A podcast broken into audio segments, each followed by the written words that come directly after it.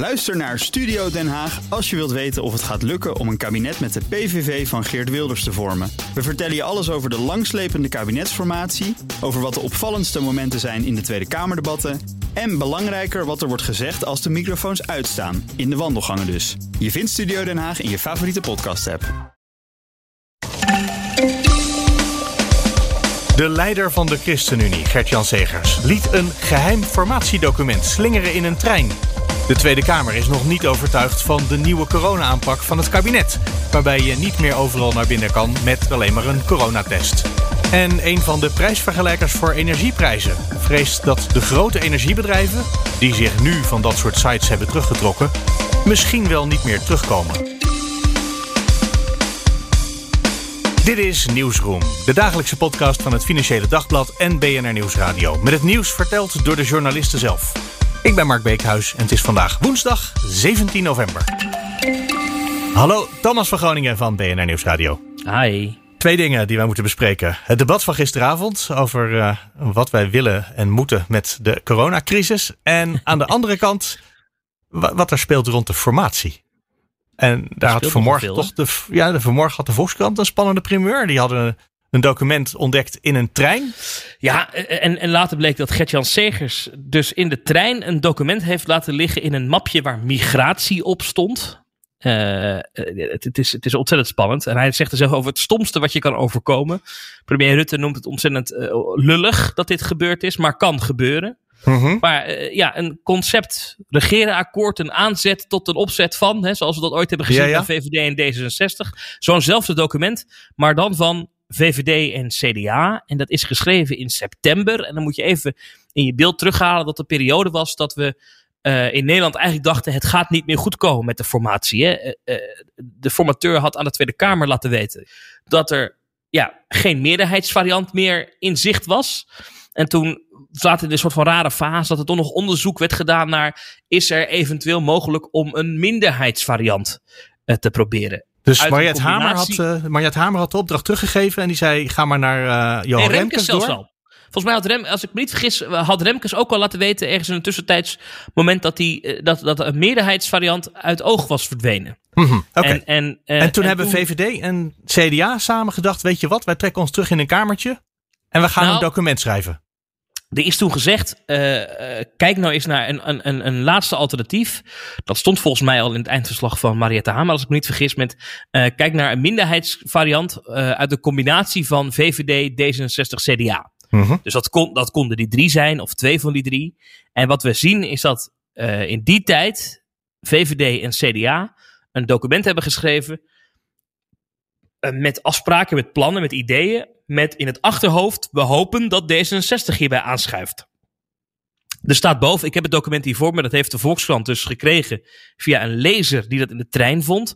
En uh, ze hebben het nu ook wel helemaal online gezet, wat ik wel heel sympathiek vind van de collega's ja. van uh, de Volkskrant, Avinas Biki en, uh, en Natalie Wrighton. Die overigens fantastisch het hebben uitgeschreven allemaal. Complimenten daarvoor. Maar die, die schrijven, uh, onder, of in, de, in het document van VVD en CDA staat, onderstaand document is opgesteld door een vertegenwoordiging van de fracties van VVD en CDA. Het is bedoeld als eerste schets in het kader van de opdracht van informateur Remkes om te komen tot een minderheidskabinet uit de partijen VVD, D66 en CDA als input voor eventuele besprekingen. Het document is niet volledig of uitputtend, bevat geen financiële uitwerking voor mogelijke maatregelen en er kunnen ook geen conclusies of rechten aan worden verbonden. Weet je? Um, ja, het document is niet vastgesteld door beide fracties en is nooit inhoudelijk besproken op de formatietafel en heeft derhalve geen formele status.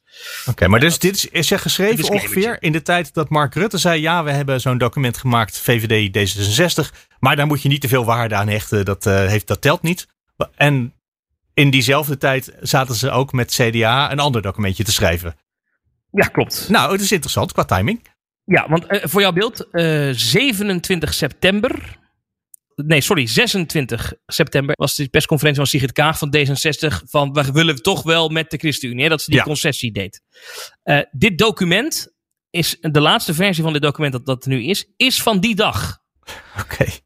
Dus dat, is, om het even in een tijdlijn te plaatsen, uh, 26 september, dat is de dag waarop Kaag zei, nou, ik wil het wel proberen met die vier partijen. En, en, en ik weet niet of zij toen dit document gezien heeft, maar ik veronderstel dat dat wellicht wel zo is geweest. Anders zou je dat niet opgeschreven hebben natuurlijk. Ja. Het is in ieder geval belangrijk, dat moment wisten we nog niet dat de ChristenUnie toch weer in zicht zou komen. En dat betekent ook dat dat, dat, dat document niet is geschreven met in het achterhoofd dat de ChristenUnie misschien mee zou gaan doen. Dus de ChristenUnie zal met dit document waarschijnlijk niet zoveel kunnen. Nee. Uh, nou ja, in die zin is dat, dat, dat wat de ChristenUnie natuurlijk kan doen, is die kan zien: oké, dit is wat VVD en D66 deze zomer opgeschreven hebben. Dat is openbaar, hè, alle afspraken die zij gemaakt hebben. Dit is waar VVD en CDA het over eens zijn. Daar zitten behoorlijk wat overeenkomsten in. Dus wat je zou kunnen zeggen is, je kan als ChristenUnie dit meenemen naar huis en zeggen, oké, wat willen wij hier nog in veranderen? Ja. En dat kan je op tafel leggen. Dus eigenlijk is, is, is, is, is het een heel handig handvat voor hen om die onderhandelingen in te gaan. Want je weet precies wat jou uh, de mensen aan de overkant van de tafel wat die willen. Dus ja. in die zin zou je kunnen zeggen, dat heeft alleen maar voordelen voor de ChristenUnie dat ze dit document hebben gehad. Aan de andere kant, ja, uh, een aantal onderwerpen, zoals bijvoorbeeld uh, medisch-ethisch, wat toch wel heel belangrijk gevonden wordt door de ChristenUnie, merken we. Ook nu weer met de, de 2G, 3G-discussie in het coronadebat, komen we later nog wel op. Ja, dat zit er niet in. Geen woord erover. Dat was overigens ook al zo bij dat stuk wat VVD met D66 had geschreven.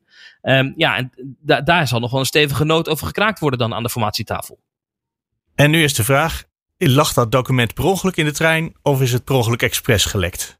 En laat ik voor het gemak even een tweet uh, waar iemand anders me op uh, wees citeren van Bert Heuvelman. Dat is een oud voorlichter van Gert-Jan Segers. Toevallig zo'n mapje met een regeerakkoord in de trein vinden. Toevallig en er dan even inkijken en dan direct denken ik ga de Volkskrant bellen. Dat is toch gewoon een bullshit verhaal.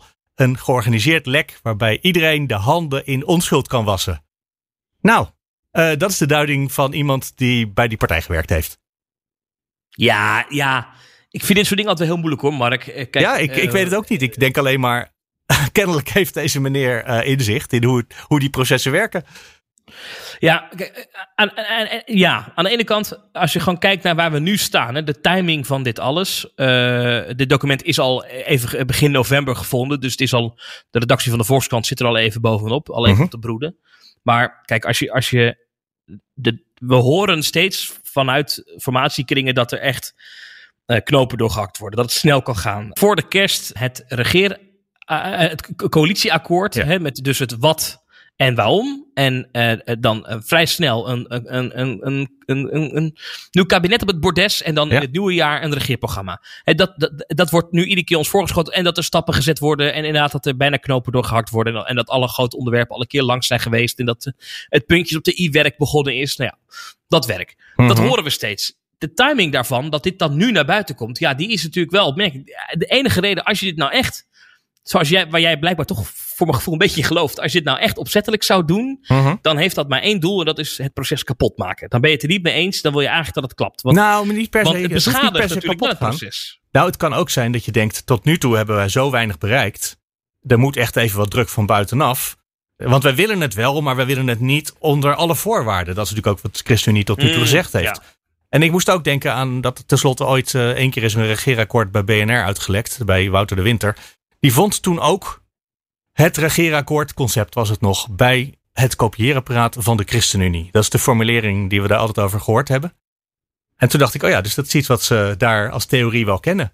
En dat bewijst natuurlijk helemaal niks in deze context. Hè? Maar het was wel een associatie die meteen even bij me boven kwam. Ja, maar even heel James Bonderig. Daar moet je dus in de trein een beige mapje waar migratie op staat. Dat laat je liggen in de eerste klas. Dan moet iemand dat vinden. Dan moet de persoon die dat vindt, moet daar nee. dan ook de nieuwswaarde van herkennen. En dat naar de Volkskant sturen. Ja, maar uh, het kan best zijn dat een willekeurige politiek verslaggever van de Volkskrant een lezer van die krant is. Ik bedoel, uh, dat sluit elkaar helemaal niet uit. Uh, als je het dan toch, Ah, zodat het politiek ik, correct ik ga, is, ja. Ik, ik geloof in. Uh, nee. ik, ik, geloof, ik geloof de, de, de, twee collega's van de Volkskrant. Uh, ik wil ze ook geloven. Uh, blindelings. Maar kijk, wat we wel altijd horen van die formatietafel. van bijvoorbeeld een Johan Remkes, de informateur. Een van de twee informateurs. Is van ja, als er dingen uitlekken. Of als achterbannen. en, en, en maatschappelijke organisaties, wat je nu meteen ziet gebeuren overigens. Mhm. Als die zich gaan bemoeien met wat er aan die formatietafel besproken wordt. Dat is tricky business. Ja. Ehm, en dat gaat er nu wel gebeuren, want mensen gaan hier wat van vinden. Ehm, eh, er zitten een paar saillante dingen in waarvan je zeker weet dat vanuit het maatschappelijk middenveld er natuurlijk uh, kritiek gaat komen. Ook een paar dingen in waar, waar, waar uh, een groot deel van, de, van alle partijen in het midden het over eens zijn. Gratis kinderopvang bijvoorbeeld. Uh, ik kan me voorstellen dat ze op links wel blij zijn met de, de, de teksten over migratie. Hè? Dat er meer vluchtelingen opgenomen worden. Um, dat soort dingen. Maar er staat bijvoorbeeld ook in kerncentrales. Uh, dat, dat VVD en CDA uh, daar toch op willen inzetten als, als een van de oplossingen voor het klimaatakkoord. Nou ja, ja. dat zal ongetwijfeld wel, uh, wel een reactie krijgen. De boeren die zullen ongetwijfeld toch wat vragen hebben bij de stikstofplannen die hierin staan. Nou ja. Want wat staat daarover in? Is het definitief uitkopen van de boeren? Staat dat nu op papier? Ik pak het er even bij. Uh, ja, oh ja, het punt is dat ze dus vele miljarden ervoor uit willen uittrekken. Het bedrag dat hierin genoemd wordt is tot 19 miljard. Aha. Moet wel eerlijk zeggen dat eerder via de NOS uit de formatie een bedrag tussen de 20 en 30 miljard euro lekte. En het idee is dat dan uh, de, de boeren die de grootste piek van stikstofuitstoot veroorzaken rond die natuurgebieden, um, dat die worden uitgekocht of verplaatst en dat moet betaald worden. En ook natuurherstel dan op die Aha. plekken wordt betaald. En uh, CDA en VVD die hebben het dan over, ik citeer even de Volkskrant, over herinrichting van het landelijk gebied. Reken maar dat een reactie krijgt uit, uit, uit het boerland, de achterban van het CDA. Uh, en, en dat kan. Ik zal niet. Kijk, we weten natuurlijk niet, want dat is natuurlijk de vraag die je nu meteen krijgt: wat is het effect op de formatie? Maar dat kan een effect hebben. Uh, en, en dat is eigenlijk wat, wat de informateurs altijd hebben willen voorkomen. Zorg nou dat het allemaal binnen kamers blijft. De partijen hebben ook echt met elkaar afgesproken dat ze niets lekken. Daar hielden ze zich de afgelopen weken vrij goed aan. Ja. En dit is dan, ja, dit is dan wel echt een ongelukje. Um, want ja, dit, dit kan het proces verstoren. Ja, er was vandaag toch al iets bijzonders. Want ze zouden naar de Zwaluweberg gaan om daar verder te onderhandelen. Maar ze bleven in Den Haag op het laatste ogenblik. Was dat voorzien dat dit lek ging gebeuren? Denk, denk ik dan toch meteen? Ja, dat vermoeden heb ik wel. Ik moet zeggen, dit, dit gonste al wel rond gisteren in uh, de wandelgangen van het Tweede Kamergebouw. Uh, het was letterlijk iemand die tegen mij zei: hou de kranten in de gaten, want er lekt iets van de formatietafel. Oké. Okay. Uh, Toen was het krantenartikel was natuurlijk al geschreven. Ja, uh, en ongetwijfeld zal de krant ook wel zijn wederhoorbelletjes hebben gepleegd. Ja. Van uh, klopt dit document? Ik neem aan dat ze dat geverifieerd hebben. Uh, dat zal haast wel.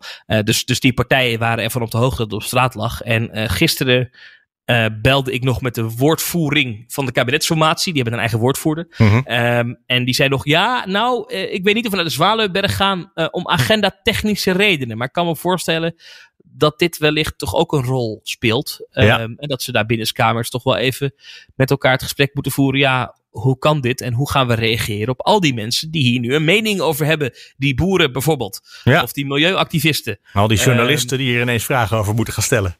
De hele precies. dag. Precies. En ik deed gisteren toevallig, uh, het doet er even niet toe welke partij, want dat vind ik niet helemaal netjes. Maar ik deed een interviewverzoek uh, met, aan een Kamerlid van een van deze vier partijen. Uh, en dat werd resoluut afgewezen. En ik begrijp nu waarom dat is. Ja. Want ik kan me voorstellen dat die niet gewild hadden dat zo'n Kamerlid uh, vanochtend bij ons in de uitzending had gezeten bij BNR. En dan meteen vragen kreeg over dit stuk. Trouwens, nog eventjes over dat andere. Ja, precies. We bellen u over dit. Ja. Maar, uh, ja, ja. En die vraag die moet ook gesteld worden, ook al krijg je daar nee op.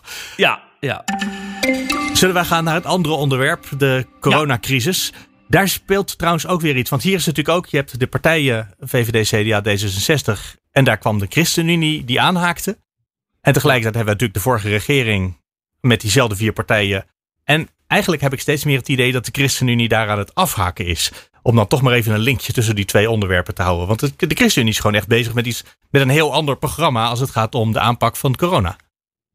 Ja, dat is ook wel iets wat we, wat we op BNR een paar keer besproken hebben. Uh, waar we toch vanuit de ChristenUnie toch wel reactie op kregen. Van nou, nou, jullie spelen het wel heel heet. Uh, maar kijk, het, het, is best gek. De ChristenUnie zit nu in de coalitie.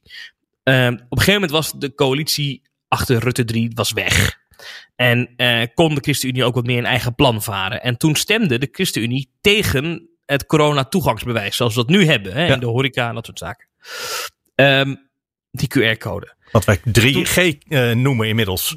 3G. Toen heb ik afgelopen week in, in de podcast hier gezegd dat het toch wel opmerkelijk zou zijn als de ChristenUnie nu opnieuw tegen zo'n vrij uitgesproken kabinetsplan zou zijn, omdat ze nu weer aan die formatietafel zitten. Ja. Het, het, het, is toch weer één blok. En ze wijken daar wel echt vanaf. En uh, nou ja, ze zetten dat wel echt door. We hebben nog even gespeculeerd. Zou er dan misschien een uitruil zijn? Zou de ChristenUnie dan nu toegeven op het coronatoegangsbewijs 2G en dan iets anders ervoor terugkrijgen? Nou, vanuit de ChristenUnie kregen we meteen de reactie: dat is absoluut niet aan de orde. Nou ja, de avond voor het debat gisteren werd ook meteen duidelijk dat het echt niet zo is, want ze doen een tegenvoorstel bij de ChristenUnie. Ze zeggen wij zijn voor 1G, dus iedereen testen. Ja. En Waarvan ik inmiddels heel... wat deskundigen heb horen zeggen dat dat logistiek e- echt er niet in zit. Ja, en als je daar dan de partij mee confronteert, Mirjam Bikker, het Kamerlid voor de ChristenUnie, dan zegt ze ja, uh, maar je moet dan kijken als je het op, maar op beperkt aantal plekken doet. Dus dat je bijvoorbeeld zegt, nou ja, alleen feestcafés want dat zijn vaak bronnen van besmetting. Uh dan heb je niet zo extreem veel testen nodig. Dan is het wel haalbaar, zegt zij. Maar ze wil in ieder geval van het kabinet dat, uh, dat hij gaat kijken of dat dat is. En we hebben gisteren in ieder geval van Hugo de Jonge gehoord dat hij daar ook echt naar wil kijken. Hij heeft wel meteen al zijn bezwaren op tafel gelegd in dat debat. Dus eigenlijk zegt hij, nou ik vind niks, maar ik ga er toch naar kijken. Ja, uh, en dan, maar dan zou je dus gewoon met 2G uit eten kunnen. En wil je daarna nog even ergens gaan dansen, dan moet je 3G. dan moet je 1G. Het zou kunnen, maar want dat is natuurlijk de vraag. Gaat is het nou zo dat de ChristenUnie dit plan neerlegt, hier misschien voor een deel 1G krijgt, maar dat ze dan op andere plekken wel voor 2G stemmen? En het blijft heel ambivalent wat de partij dan zegt, want dan zeggen ze, ja, we leggen dit plan niet voor niets neer.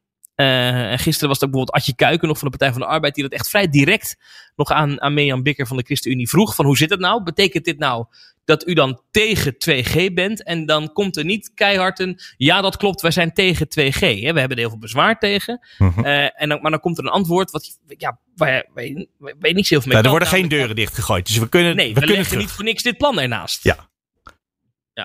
En dat hadden meer partijen. Ook de Partij van de Arbeid zelf trouwens, van Adje Kuiken. Die eh, zegt dat ze er nog mee worstelt. En ook het CDA, notabene de partij van Hugo de Jonge, worstelt hier ook nog mee. Is er nog niet uit. En dat zijn wel partijen die je nodig hebt voor een meerderheid.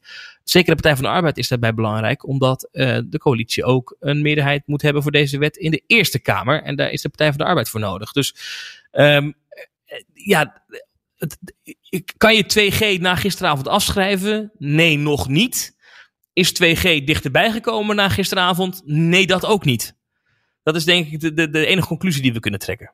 Heeft het debat eigenlijk iets opgeleverd? Ik vond één ding erg interessant persoonlijk. Uh, als verslaggever vind ik het altijd interessant om, om Rutte te observeren. En uh um, Rutte steekt wel eens een hand in eigen boezem. Dat doet hij best vaak. En soms denk je, nou ja, oké. Okay, uh, of dan doet hij dat maar een beetje. En hij ging gisteren uh, erkende hij toch wel echt dat er ook wel dingen misgaan in zijn eigen communicatie. Um, en dat ging dan met name over het overbrengen van de basismaatregelen. Ja. En hij vertelde dan aan de Kamer dat ze de Handen wassen, afstand houden, uh, ja, luchten. En vooral, het en? blijf thuis als je klachten hebt. Blijf en laat je, en testen. laat je testen, precies. En hij zegt, het, hij zei letterlijk, het lukt mij niet om dat duidelijk over te brengen. En dat vond ik wel een, een hij noemde het ook een onvermogen om dat voor elkaar te krijgen. En ik vond dat wel interessant om te zien dat, dat de premier, um, Hoewel die ook bij de toeslagaffaire hebben hem ook natuurlijk wel vaak hand in eigen boezem horen doen. Maar ik, ik, ik vond het een vrij harde. Ik kan dit niet ja. uh, van de premier. Dit lukt mij niet. En we weten niet hoe het komt. Wat, wat, wat, wat, ik wel een interessant iets vond. Ik had dat nog nooit zo op die manier zo hard gezien van de, van de premier. Nou ja, hij hoeft het misschien ook niet per se zelf te doen. Maar als je de hele dag op uh, social media en op websites en op tv en radio wordt uh, belaagd met uh, spotjes die vertellen anderhalf meter afstand. Best nog steeds belangrijk hoor. Doe dat. Oh, heb je een snotneus? Even laten testen. dat zou natuurlijk. Uh, ik, zie jij dat heel veel? Nee. nee. Hij, zegt, hij zegt zelf dat hij zichzelf aanrekent omdat hij, omdat hij die persconferenties doet. En dat hij die ja, maar die persconferenties, daar kijken misschien wel 2 miljoen mensen naar of zo? Ja, wel iets meer geloof ik. Maar ja. Nou, misschien wel vier. Maar goed, dat is nog steeds geen kwart van Nederland. Dus drie kwart nee. van Nederland bereik je er sowieso niet mee. Nee, nee, nee, nee. En als het echt zo belangrijk is, dan zet je er grote, een grote campagne in. Nou goed, dat is mijn. Uh... Maar goed, kijk, dat, dat, dat hele 2G, dat was natuurlijk dat was natuurlijk een beetje interessant. Het debat werd vrij, vrij gekaapt door 2G. Terwijl het ja. er eigenlijk nog niet over kan gaan. Hè. Het Outbreak Management Team, Jaap van Dissel, komt later deze week nog met een advies over dat 2G. En dan vrijdag in de ministerraad hakt het kabinet daar een knoop over door. En dan pas volgende week uh, uh, kunnen ze dat wetsvoorstel echt inhoudelijk bespreken. Dan weten ze ook hoe, dat wet, hoe die wet eruit gaat zien. Dus de Kamer moest nu een mening over iets hebben waar ze de details nog niet van hadden. En eigenlijk ging dit debat over de maatregelen die bij de laatste persconferentie zijn afgekondigd. En daar zit echt niet alleen 2G bij. Dat was eigenlijk voor na die drie weken. Um, en je merkte toch ook wel bij een aantal oppositiepartijen, uh, onder andere die Partij van de Arbeid weer, maar ook de SP bijvoorbeeld, die zeiden je hebt strengere maatregelen nodig. Dit is niet genoeg om de druk op de zorg te verlagen. Je moet meer doen om die besmetting omlaag te krijgen. En dat kwam er uiteindelijk niet uit. Hè. Moties daarom werden niet aangenomen. Dus dat is, dat is toch ook wel interessant dat de Kamer uh, de, uh, er toch ook langzaam een roep ontstaat om strenger, strenger, strenger. Want het gaat anders mis. Ja, dat zijn wel vrij confronterende woorden. Uh, misschien ga ik die even op me in laten werken in de komende dag. Thomas van Groningen. Dankjewel. Graag gedaan. Hallo, Diederik de Groot van BNR. Goedemorgen Mark. Energiebedrijven, daar gaan we het over hebben. En eigenlijk over wat zij willen met prijsvergelijkers. Ja. Uh, prijsvergelijkers zijn een beetje bang dat ze nu eventjes zich hebben teruggetrokken en dat dat misschien wel zo blijft. Ja. Dat is natuurlijk wel vervelend voor die prijsvergelijkers. Ja, we hebben het uh, dan even specifiek over PriceWise. Dat is een van de grote prijsvergelijkers waar je dus op hun site uh, in kan voeren uh, waar je woont, et cetera. En dan krijg jij de beste gas- en elektra deal daaruit rollen als het goed is. En ja. ik weet niet of je het al eens hebt gedaan. vaak krijg je dan ook bonus van 200 euro en zo wordt je dan in het uh, vooruitzicht gesteld. Die krijg je ook trouwens hoor. Het is niet alsof dat een scam is. Maar... Dat is geen oplichting, oké. Okay. um, en uh, nou, eigenlijk, ik, ik weet niet hoe bij jou zat, maar ik deed dat eigenlijk elk jaar. Ik had altijd een jaarcontract van de energie en ze zeggen ook altijd, het loont altijd om over te stappen. Mm -hmm. dat deed ik dan altijd via gaslicht.com deed ik het dan altijd. En ja. ik ging er ook vanuit dat daar dan de beste deals. Maar die, die sites hebben er natuurlijk wel uh, baat bij. Sterker nog, die zijn ervan afhankelijk dat uh, de grote energiebedrijven, en ook trouwens de kleinere, want er zijn er best veel in Nederland, daar wel hun aanbiedingen op hun site zetten en nog medewerking verlenen.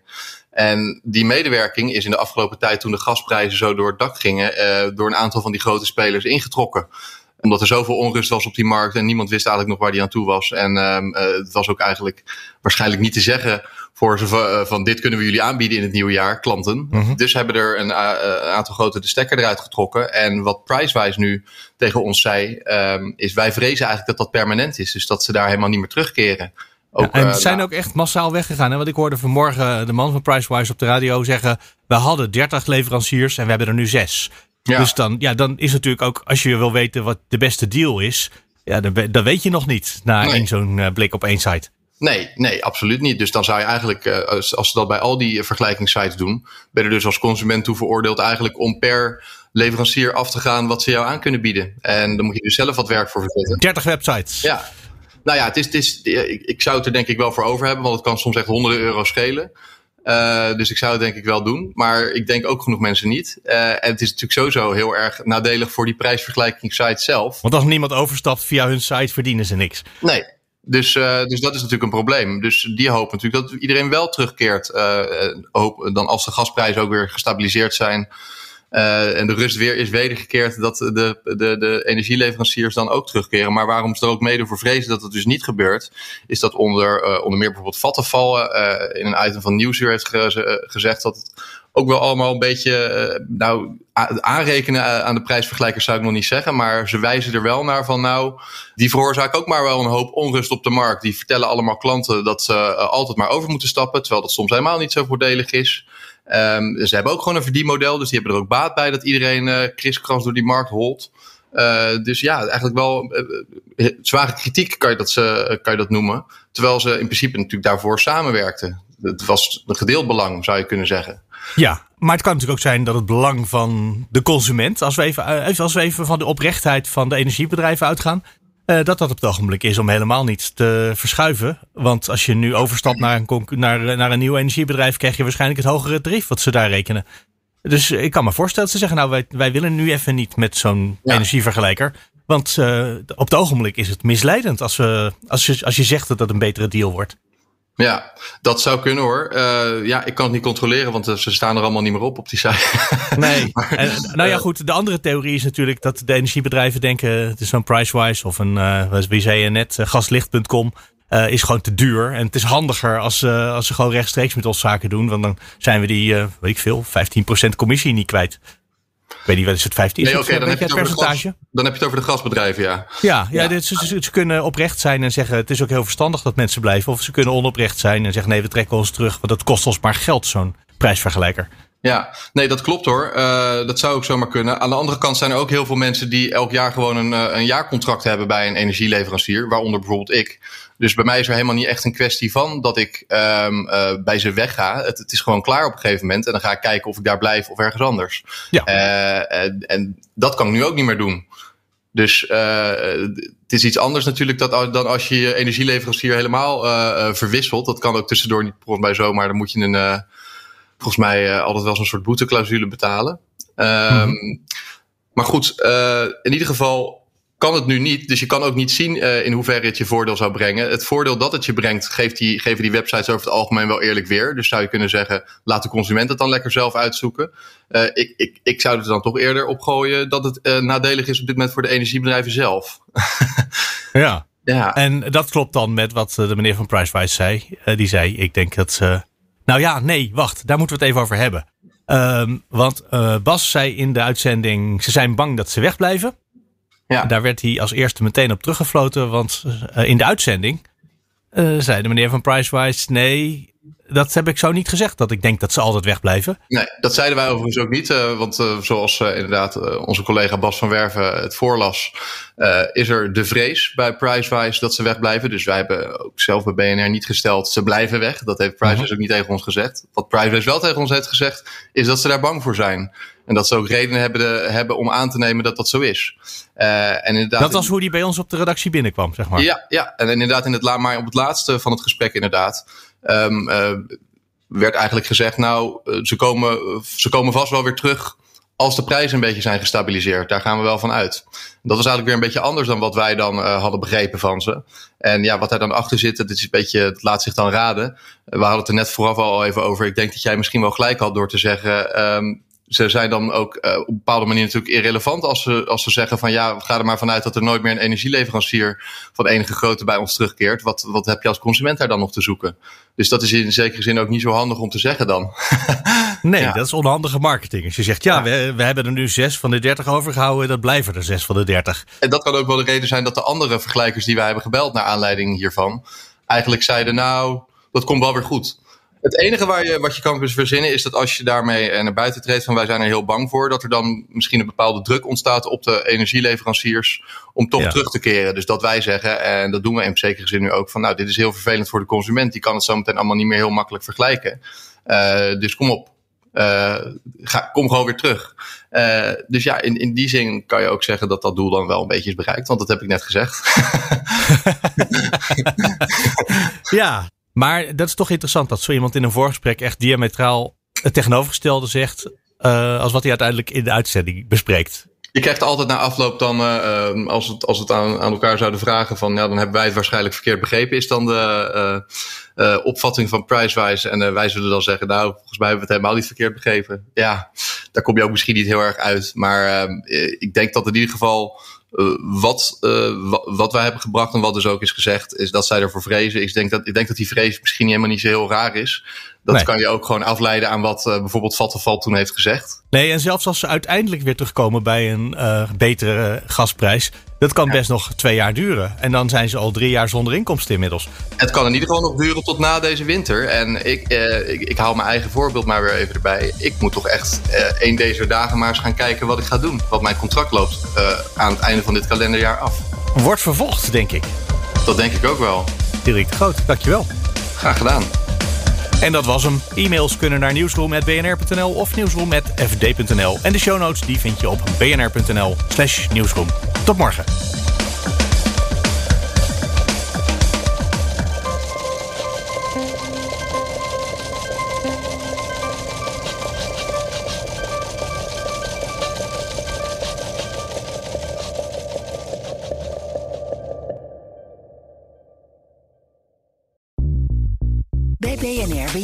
Altijd als eerste op de hoogte van het laatste nieuws. Luister dagelijks live via internet. Bas van Werven. En heel langzaam komt de zon op rond dit tijdstip. Je krijgt inzicht in de dag die komt op BNR, het Binnenhof in Nederland en de rest van de wereld. De Ochtendspits. Voor de beste start van je werkdag. Blijf scherp en mis niets.